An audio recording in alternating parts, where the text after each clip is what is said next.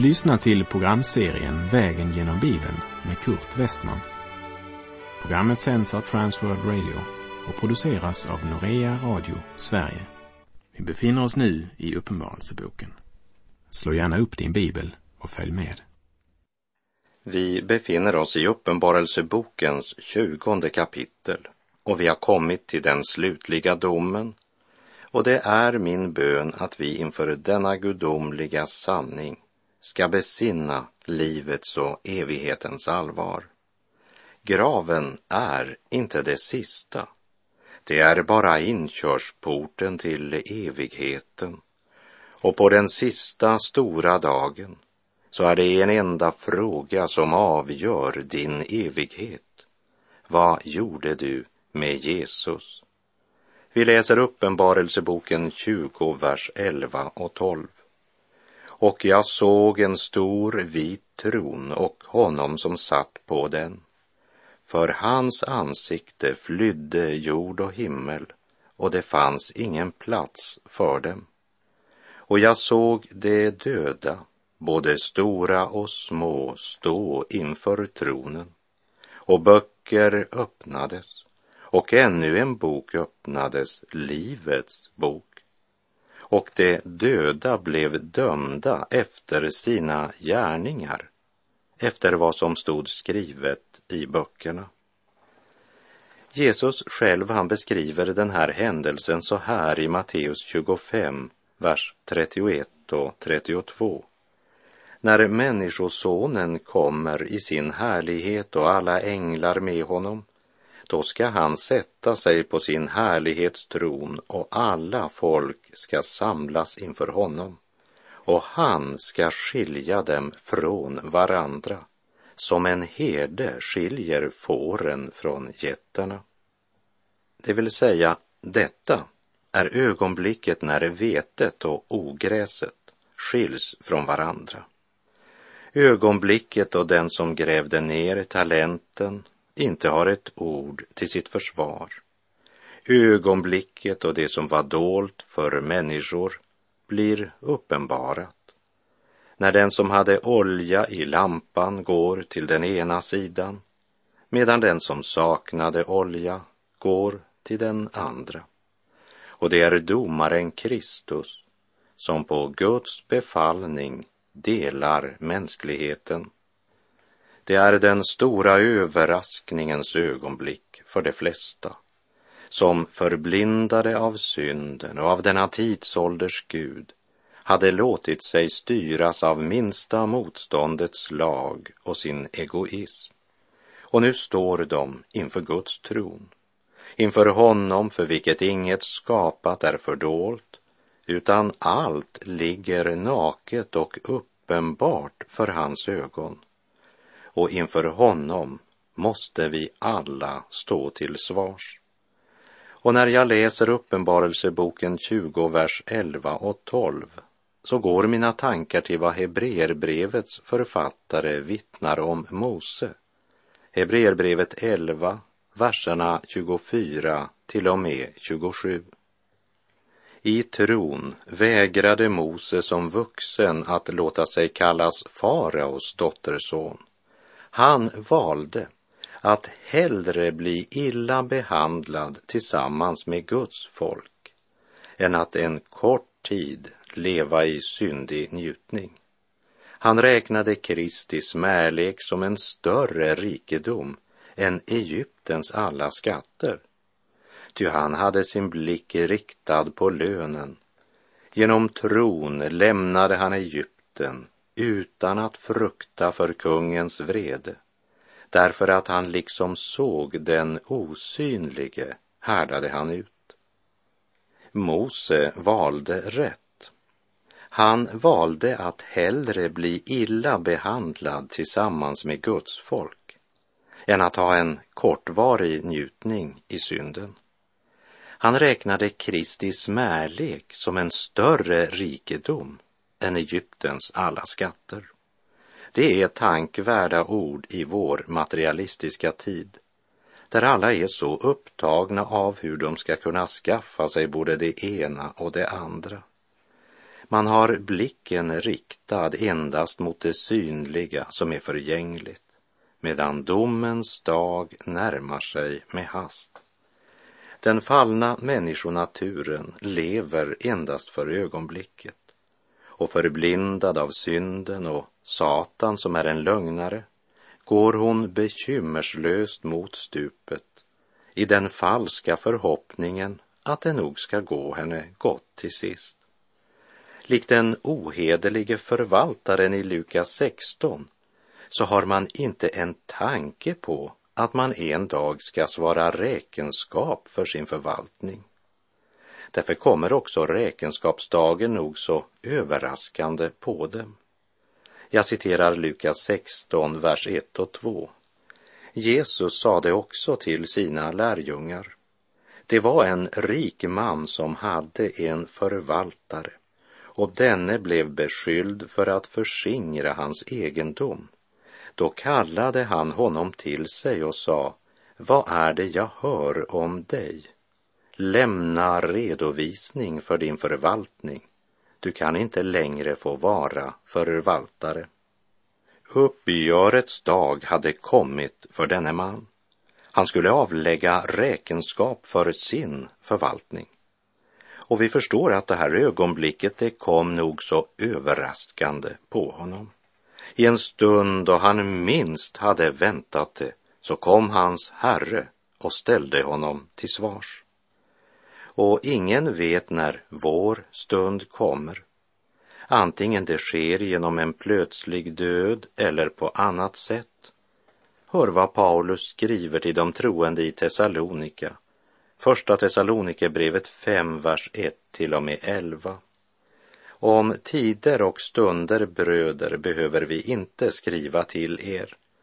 Ni vet själva mycket väl att Herrens dag kommer som en tjuv om natten.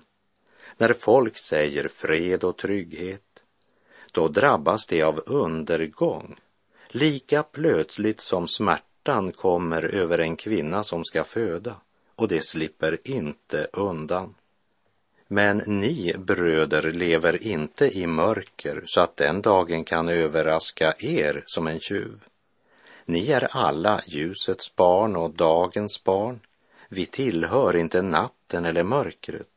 Låt oss därför inte sova som de andra utan hålla oss vakna och nyktra. Ty det som sover, det sover om natten och det som berusar sig är berusade om natten. Men vi som hör dagen till, låt oss vara nyktra, iförda tron och kärleken som pansar och hoppet om frälsning som hjälm. Ty Gud har inte bestämt oss till att drabbas av vredesdomen, utan till att vinna frälsning genom vår Herre Jesus Kristus. Han har dött för oss, för att vi ska leva tillsammans med honom vare sig vi är vakna eller insomnade. Uppmuntra därför varandra och uppbygg varandra så som ni redan gör.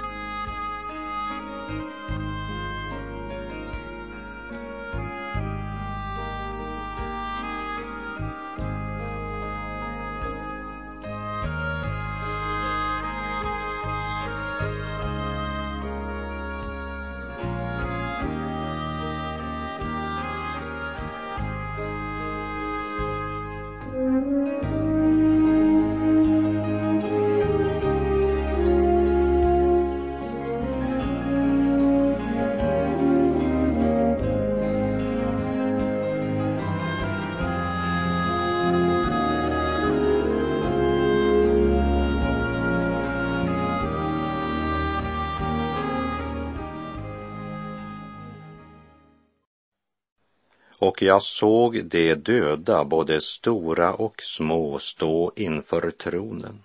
Och böcker öppnades och ännu en bok öppnades, Livets bok. Och de döda blev dömda efter sina gärningar, efter vad som stod skrivet i böckerna. Efter att Satan blivit dömd blir också världen dömd. Både stora och små, var och en. Inte en enda människa kommer att saknas på den dagen. Alla kommer att ställas inför Guds domstol. Och Johannes säger, och de döda blev dömda efter sina gärningar. I början av programmet så citerade jag Matteus 25 kapitel där Jesus sa att alla folk ska samlas inför honom och han ska skilja dem från varandra som en herde skiljer fåren från getterna. Och efter programmets slut så kan du gärna slå upp Matteus 25 och läsa från vers 31 till kapitlets slut. Där möter det som går förlorade bland annat denna anklagelse. Jag var hungrig och ni gav mig inte att äta. Jag var törstig och ni gav mig inte att dricka. Jag var främling och ni tog inte emot mig och så vidare. Och jag citerar Matteus 25, verserna 45 och 46. Då skall han svara dem, sannerligen säger jag er, allt vad ni har underlåtit att göra mot en av dessa mina minsta, det har ni underlåtit att göra mot mig. Och det ska gå bort till evigt straff, men det rättfärdiga till evigt liv. Lägg märke till att de som går bort till evig dom hamnar inte där först och främst på grund av stöld, äktenskapsbrott, mord, vredesutbrott, tygellöshet, avgudsdyrkan, dryckeslag och sådant. Även om skriften klart säger att det som lever ett sådant liv aldrig ska ärva Guds rike, som det står i Galaterbrevet 5. Men när Människosonen kommer och mänskligheten blir delad så handlar det mera om vad man underlåtit att göra. Jesus själv säger ju att de blir inte först och främst dömda för vad de har gjort, men för vad de inte har gjort. De rättfärdiga får besked att de nu kan gå in och ta i besittning det rike som står redo för dem, in i den eviga glädjen och vi ser av deras svar att de är överraskade. Men låt oss inte missförstå poänget i Matteus 25. Poänget är inte att de skulle vara helt ovetande om de handlingar de har gjort. Men de anade aldrig att i de olika nödsituationer där de gav sin hjälp så var det konungen de mötte.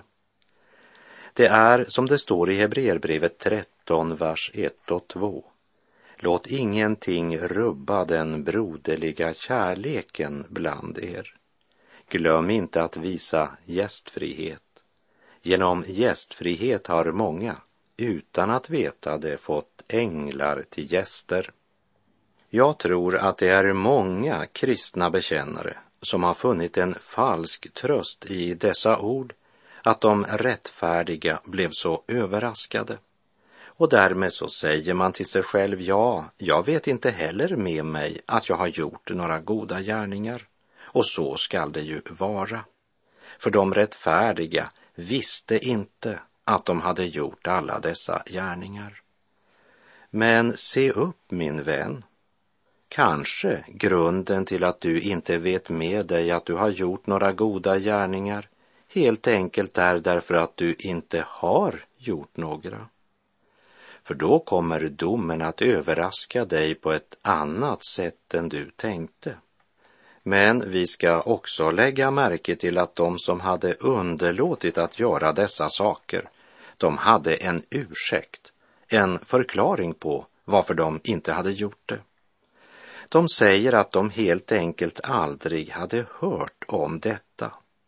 Vi visste inte att du var sjuk. Vi hade aldrig hört om det. Vi hade inte en aning om att du var hungrig, för hade vi bara vetat det så... Men du ser, det här var helt okänt för oss.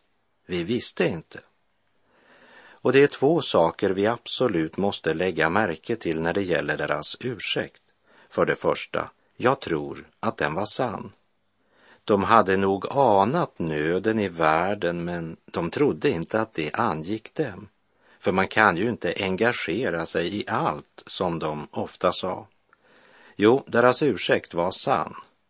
De hade inte tänkt så mycket varken på hungriga, främlingar eller de som satt i fängelse. Alltså, deras ursäkt var sann, det är det första. Men så kommer det andra, och det är viktigt. Hör detta, kära människobarn. Den ursäkten håller inte. De som blev dömda skyldiga var också överraskade. Och jag vill säga till dig som är likgiltig inför nöden du har både runt omkring dig och runt om i världen. Skaffa dig information. Ta reda på hur det verkligen är och låt det du vet leda till konkret handling. Kristna bröder och systrar förföljs och lider i stora delar av världen idag. Vad vet du om det? Och vad gör du med det? För du ska vara klar över att i liknelsen om fåren som skiljs från getterna så är det kristna bekännare det talas om. Den som inte tror är redan dömd, säger Guds ord. Och så kommer överraskningen för dem som menade om sig själva att de hade tron. Men den fick inga verkliga konsekvenser för det nödlidande, vare sig för den nödlidande som var granne eller en som led i ett land långt borta. Och de gjorde inga goda gärningar, för de visste ju inte om att det var konungen som var den lidande, hungrande, fängslade. Hade de bara vetat det skulle de verkligen ha handlat. Den ursäkten håller inte, säger Jesus. Det du har underlåtit att göra, det ska du veta, det är mot mig du har underlåtit att göra det. Och detta, det bör vi tänka över innan vi står inför den situation som Johannes beskriver i Uppenbarelseboken 20, vers 12. Och jag såg de döda, både stora och små, stå inför tronen. Och böcker öppnades, och ännu en bok öppnades, Livets bok, och de döda blev dömda efter sina gärningar, efter vad som stod skrivet i böckerna.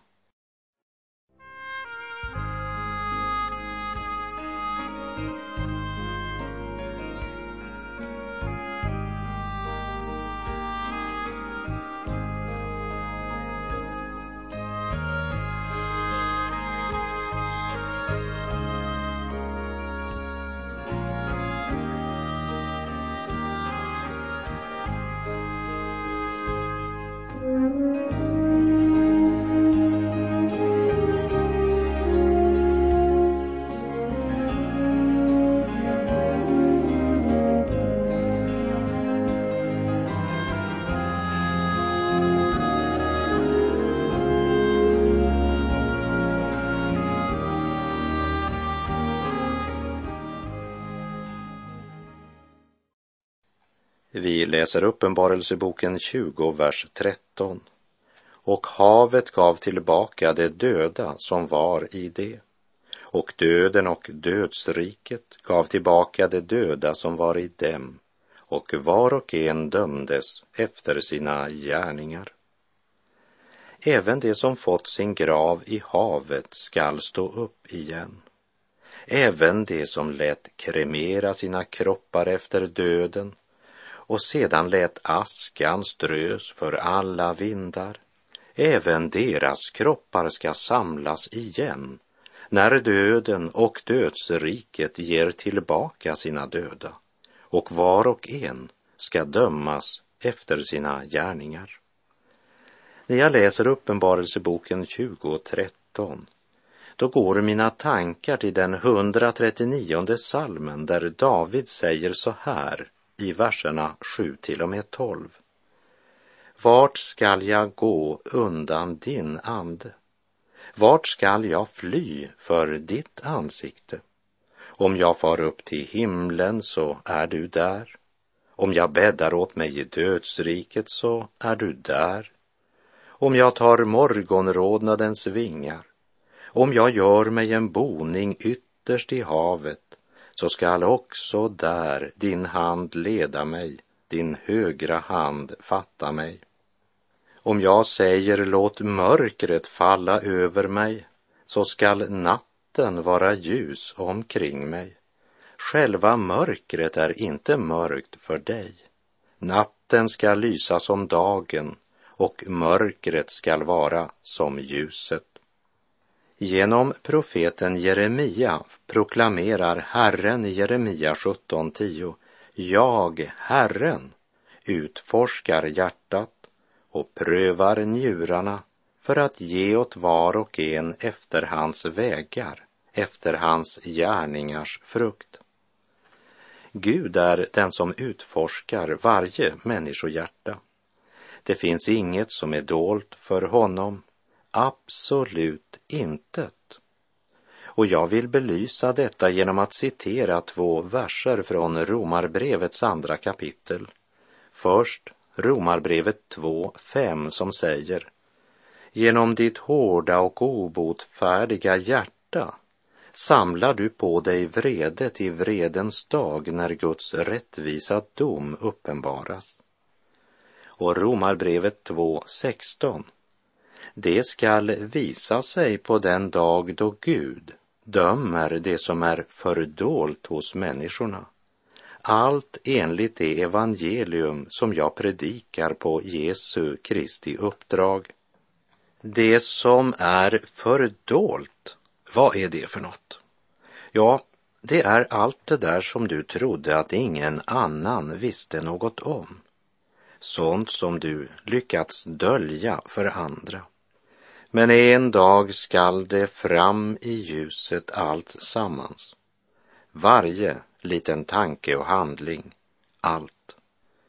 Ögonblicket då den mest välputsade fasad faller till marken och alla ursäkter brinner som torr halm och man har inte någonting att gömma sig bak. Då ska Gud döma det som du trodde var fördolt. Saltaren 139 talar om Gud som den allestädes närvarande. Den talar om Gud som den allsmäktige och allvetande. Och den inleds på detta sätt. Herre, du utforskar mig och känner mig. Om jag sitter eller står vet du det. Du förstår mina tankar fjärran ifrån. Om jag går eller ligger utforskar du det. Med alla mina vägar är du förtrogen. David säger, jag kan inte säga eller viska ett enda litet ord, hur hemligt eller fördolt det än sker, så känner och vet du varför det blev uttalat och i vilket syfte det blev sagt. Du känner inte bara orden, men motiven och sinnelaget. Du känner allt vad som föregår i min själs innersta. Och i Lukas 12 så säger Jesus, ingenting är dolt som inte ska bli uppenbarat och ingenting är gömt som inte ska bli känt. Och Hebreerbrevet 4.13 ger oss följande viktiga upplysning om Gud. Ingenting kan döljas för honom. Allt skapat ligger naket och blottat för hans öga. Och inför honom är det vi ska avlägga räkenskap. Allt detta kände David mycket väl till. Därför avslutar han den 139 salmen med följande bön. Utforska mig, Gud, och känn mitt hjärta. Pröva mig och känn mina tankar. Se till om jag är på en olycksväg. Led mig på den eviga vägen. Och det är alltså i samma psalm David säger, vart ska jag fly för ditt ansikte? Om jag far upp till himlen så är du där, om jag bäddar åt mig i dödsriket så är du där. Det finns ingenstans att gömma sig på domens dag. Jag repeterar Uppenbarelseboken 2012. Och jag såg de döda, både stora och små, stå inför tronen, och böcker öppnades, och ännu en bok öppnades, Livets bok. Och de döda blev dömda efter sina gärningar, efter vad som stod skrivet i böckerna. Jag har inget svar på vad detta är för böcker eller vad de ska illustrera. Och det är inte heller nödvändigt. Det är nog för oss att veta att dessa böcker finns. Uppenbarelseboken 20, vers 14 och 15. Döden och helvetet kastades i eldsjön. Detta, det vill säga eldsjön, är den andra döden. Om någon inte fanns skriven i Livets bok kastades han i eldsjön. Syndens bedrägeri låg i att människan så gärna önskade slippa syndens frukter som den inre tomheten, ofriden, vanmakten, taggen i samvetet, samtidigt som man inte ville överge syndens njutning. Och förblindad av denna tidsålders Gud insåg man inte att den som sår i sitt kötts åker av köttet skall skörda undergång. Syndens lön är döden. O människa, var har du din tillflykt och vad vill du göra idag? Du lever för rikdom och ära är offer för världens bedrag. Men tänk på din själ som så fattig ska vandra den eviga stig. När stoftet försvinner i graven är glädjen i världen förbi. Vad gagnar din jordiska rikdom och skatt när själen går in i den eviga natt? Vad hjälper det en människa om hon vinner hela världen men förlorar sitt liv eller själv går förlorad, undrar Jesus. Sök Herren medan han låter sig finnas. Åkalla honom medan han är nära. Och säg till Herren, döm mitt hjärta här i tiden innan världen döms av dig och när tiden är förliden i ditt domslut fria mig. Herren vare med dig. Må hans välsignelse vila över dig. Gud är god.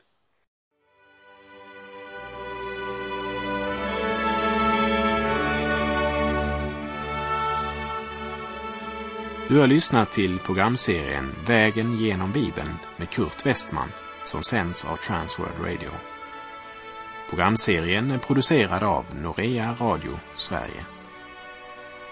Om du önskar mer information om vårt radiomissionsarbete så skriv till Norea Radio Sverige, box 3419 103 68 Stockholm. Adressen är alltså Norea Radio Sverige box 3419. Postnumret 10368 Stockholm.